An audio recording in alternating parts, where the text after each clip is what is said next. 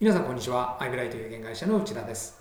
モテない男性は初デートの時付き合うこと。相手の女性に好きになってもらうことを目的にしてしまう傾向があるそうです。一方モテる男性は初デートの目的を2回目のデートをすることにします。ちなみに2回目のデートの目的は3回目のデートです。好きになってもらおうとするかそれとも次のデートにつなげようとするかでやることや話すことは全く変わってきます。当然女性の反応も変わってくるでしょう。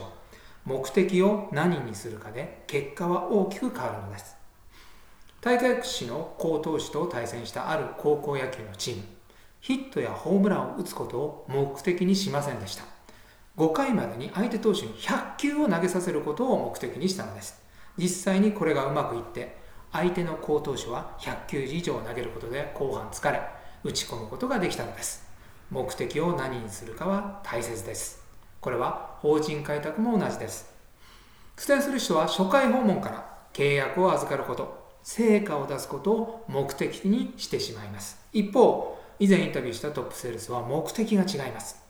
初回の目的は2回目の訪問。2回目は3回目の訪問です。何度も何度も社長と会うことで自然と契約のチャンスは生まれると言います。もう訪問の目的を何にするか、もう一度考えてみてください。